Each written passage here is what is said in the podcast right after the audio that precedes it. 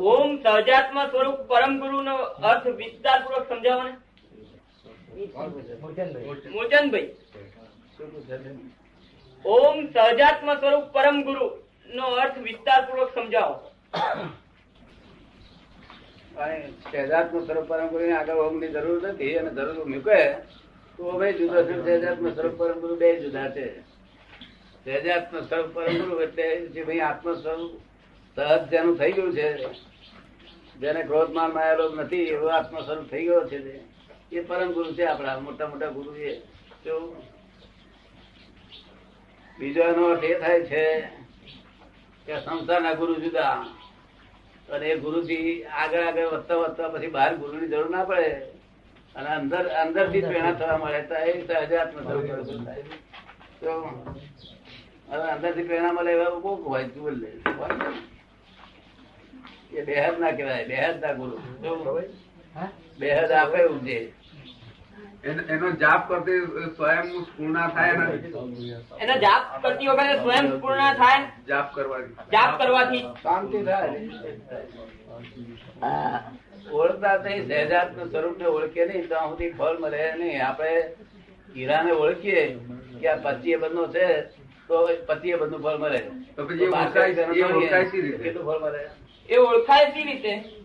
ઓળખવા માટે કોઈને પૂછવું પડે ને, કોઈ જ્ઞાની પુરુષ જો સહજાત્મ સ્વરૂપ શું પ્રાણ શું એ માણસે ફરી કાઢવો છે. અહીંયા શ્રીમદ્રા શબ્દ સહજાત્મ સ્વરૂપ પરમ કહીએ ચાલે ને. જે આત્મ સ્વરૂપ થયેલા હોય તેને કહેવાય બધા આત્મ સ્વરૂપ થયેલા હોય. જે કલાકાર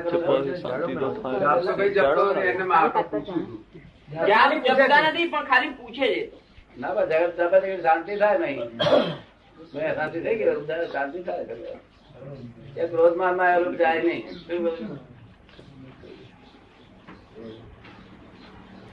ક્રોધ માન માયા લોપ એ સી રીતે જાય. ક્રોધ માન માયા લોપ એ સી રીતે જાય તો પછી એ જ્ઞાની પુરુષ ની કૃપાથી જ્ઞાની પુરુષ ની કૃપાથી જેના ગયેલા હોય જેના ક્રોધ માન માયા લોપ ખરાબ થઈ ગયેલા હોય એમની કૃપા થાય. ભાઈ પૂછે છે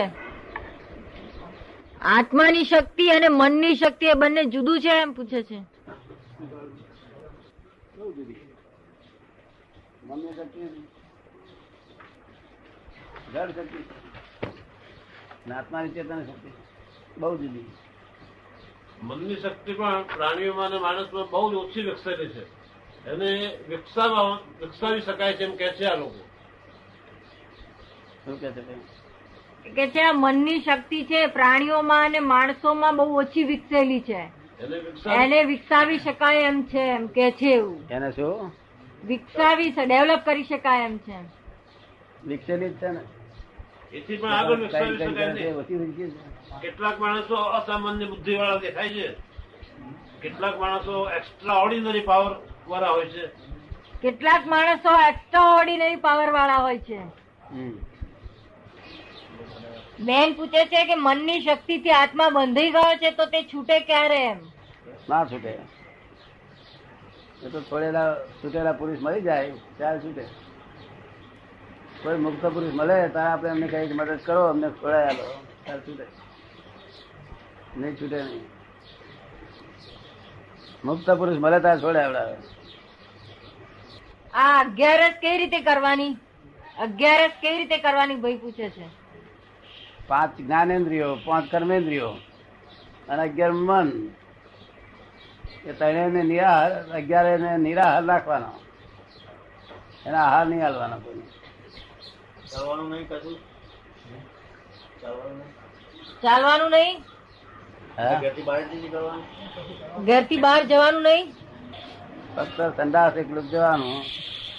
બીજું કશું શ્વાસો શ્વાસ લેવાના. પાણી બાણી પીવાય પાણી બાણી પીવાય પાણી પીવાનું પાણી ને શ્વાસો શ્વાસ લેવાનું. બીજા બધા નિરાહાર રાખવાનું, સંદાસ જવાનું, બોલવા કરવા નહીં, વાપરવાનું નહીં. સુવાનું નહીં, જોવાનું નહીં, સાંભળવાનું નહીં, બોલવાનું નહીં. હા, સુવાનું સુવાનું વાંધો નહીં. આંખે મીચીને સુઈ રહેવાય તો વાંધો નહીં, ઊંઘાય નહીં. રાતે ઊંઘવાનું, દાડે નહીં ઊંઘવાનું, દાડે નહીં ઊંઘવાનું, રાતે ઊંઘવાનું.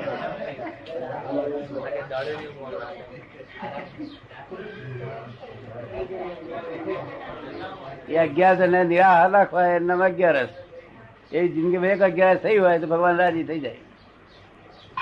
એક જ અગિયારસ અને આવી આખી જિંદગી કરે તો નકામી જવાની. આપતાવાણીમાં વાંચેલું એટલે પૂછ્યું, આપતાવાણીમાં વાંચેલું એટલે પૂછ્યું એમણે. ના બરોબર, ચાલવા ફરવાનું એવું ક્લિયર નતું એટલે પૂછું જવું પડ્યું. ચાલવાની એટલે બધું વિચાર ચાલવા ચાલે કે ટોયલેટ જવું એટલે પેલું ચાલવાનું ને હરવા ફરવાનું અંદર નહોતું બરાબર ક્લિયર એટલે પૂછી જોયું મેં. ભાઈ પૂછ્યું પાપ કર્મ ક્યારે બંધાય? એક માણસ અજ્ઞાન અજ્ઞાન કામ કરે કે આ ખોટું કામ છે, સમજતો નથી, ત્યારે પાપ કર્મ બંધાય? પાપ કર્મ કોઈ માણસ અંજાણે ખોટું કામ કરે તો એને પાપ કર્મ બંધાય? આખો દાડો પાપ કર્મ જ બંધે છે ને. આ સત્સંગમાં આટલો વખત પૂર્ણ કર્મ બંધાય, આખો દાડો પાપ કર્મ જ બંધે છે ને. કોકને દોન આપે છે તે છે એની પર ચીટ કરાવીને અક્કલ વગરનું શું આમ શું તેમ શું બોલે પછી દોન આપે, તો દોન આપતી વખતે પાપ બધે. અહીંયા આવે તે વખતે રાખજો સાર પૂર્ણ બંધાય. મનમાં જે વિચારો આવે છે એ જ્ઞેય છે. શું છે? અને આપણે જ્ઞાતા છે. વિચારો કરતા ક્રિયાકારી નથી, એ જડ જડ છે વિચારો. આપણે ચેતન છે, શુદ્ધ ચેતન. એ જડ વિચારો આપણે લેવા દેવા નથી. એટલે જોવાના શું વિચાર આવે છે, જાણતા ના હોય એવા કે છે એમને હેરાન કરે તો પછી એમને ફાઈનાન્શિયલ મુશ્કેલી આવીને ઉભી રહે. એટલે પછી કે એમની જોડે પછી વ્યવસ્થિત કરીને બેસી જવું કે પછી એની જોડે પત્ર વ્યવહાર કરવો, ફાઇટ કરવું, આપણે આપણી વાત સાચી રજૂઆત કરવી કે વ્યવસ્થિત કરીને આપણે બેસી જવું એમ પૂછે છે. હવે કોઈ એમને હેરાન કરે જેથી કરીને એમને છે તો એ તો કહ્યું મેં લખી લે પ્રતિકોણ લખી લીધું એ તો. એક ધારો કે એમને સમય આવે તો એની જોડે પત્ર વ્યવહાર કરીને બધું સાચું પોતાની રજૂઆત કરી શકે ખરો ખરું કે નહીં? કે પછી